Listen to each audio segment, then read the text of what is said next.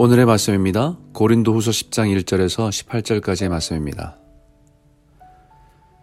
지금 우리가 살아가는 시대를 자랑의 시대라고 합니다. 여러 SNS 매체를 통해서 자신을 보이고 자랑하는 것이 일상이 된 세상입니다. 자기 자랑은 결국 자기 자신에 대한 애착과 사랑의 표현입니다. 그렇기 때문에 반대로 누군가 자기 자신에 대해서 비난하거나 무시하는 것을 견딜 수 없습니다. 고린도 교회에서는 누군가 사도 바울에 대해서 비난한 사람들이 있었습니다. 그 비난의 내용 중에 하나는 바울은 자기들 앞에서는 순한 것 같은데 떠나 있을 때는 거칠다는 것입니다. 쉽게 말하면 앞에서는 되게 친절하고 부드러운 사람 같더니 떨어져 있을 때는 거침없이 편지로 말한다는 것이죠.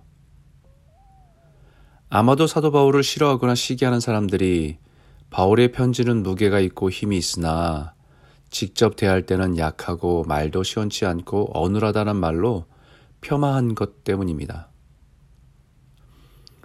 누군가 나에 대해서 이런 말을 한다면 아마 용납하기가 어려울 것입니다. 하지만 사도 바울은 자기 자신에 대한 비난에 대해서 몇 가지 원칙을 가지고 있었습니다. 첫 번째 원칙은 감정으로 맞서 싸우지 않고 그리스도께 복종한다는 것입니다. 감정적으로는 화가 나고 생각하면 생각할수록 화가 치밀어 오를 것입니다. 하지만 사도 바울은 자기 자신을 감정에 복종시키지 않고 내 안에 계신 주님의 뜻에 복종하기로 한 것입니다.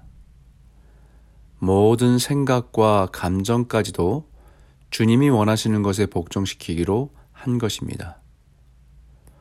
그것이 공동체를 세우고 관계를 세우고 하나님 앞에 온전함으로 서는 것이기 때문입니다. 두 번째 원칙은 분수 이상 자랑하지 않는 것입니다. 자기 자랑을 하다 보면 분수를 넘을 때가 많습니다. 과장을 할 때가 많기 때문입니다. 다른 사람을 배려하지 않게 되어서 넘어서는 안 되는 선을 넘을 때가 많기 때문입니다. 그래서 자랑하는 것은 오직 주님이 하나님이 우리에게 나눠주신 그 범위의 한계를 따르는 것입니다. 남이 한 것을 마치 자기가 한 것처럼 포장하지 않는 것입니다. 그것이 덕을 세우는 일이고 공동체를 살리는 일이고 교만하여 넘어지지 않도록 하는 것입니다. 세 번째 원칙은 자랑하는 자는 주 안에서 자랑하는 것입니다.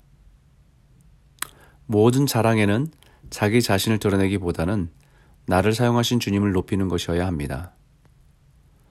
나를 사용하신 주님이 높아져야 되는 것이지요. 그렇기 때문에 내가 잘한 것, 내가 이룬 것을 자랑하기보다는 나의 약함도 자랑할 수 있습니다. 나의 부족함과 연약함도 자랑할 수 있습니다. 남의 나의 약점을 말해도 열등감에 빠지지 않습니다. 그 연약함과 부족함을 통해서 일하시는 주님이 나를 사용하시기 때문입니다. 여러분 자랑하는 것도 수준이 있습니다. 가장 수준이 낮은 것은 자기가 자기 자신을 자랑하는 것입니다.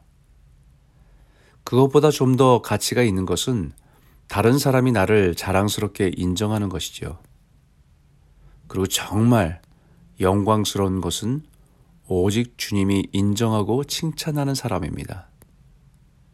그런 사람은 하나님의 자랑입니다.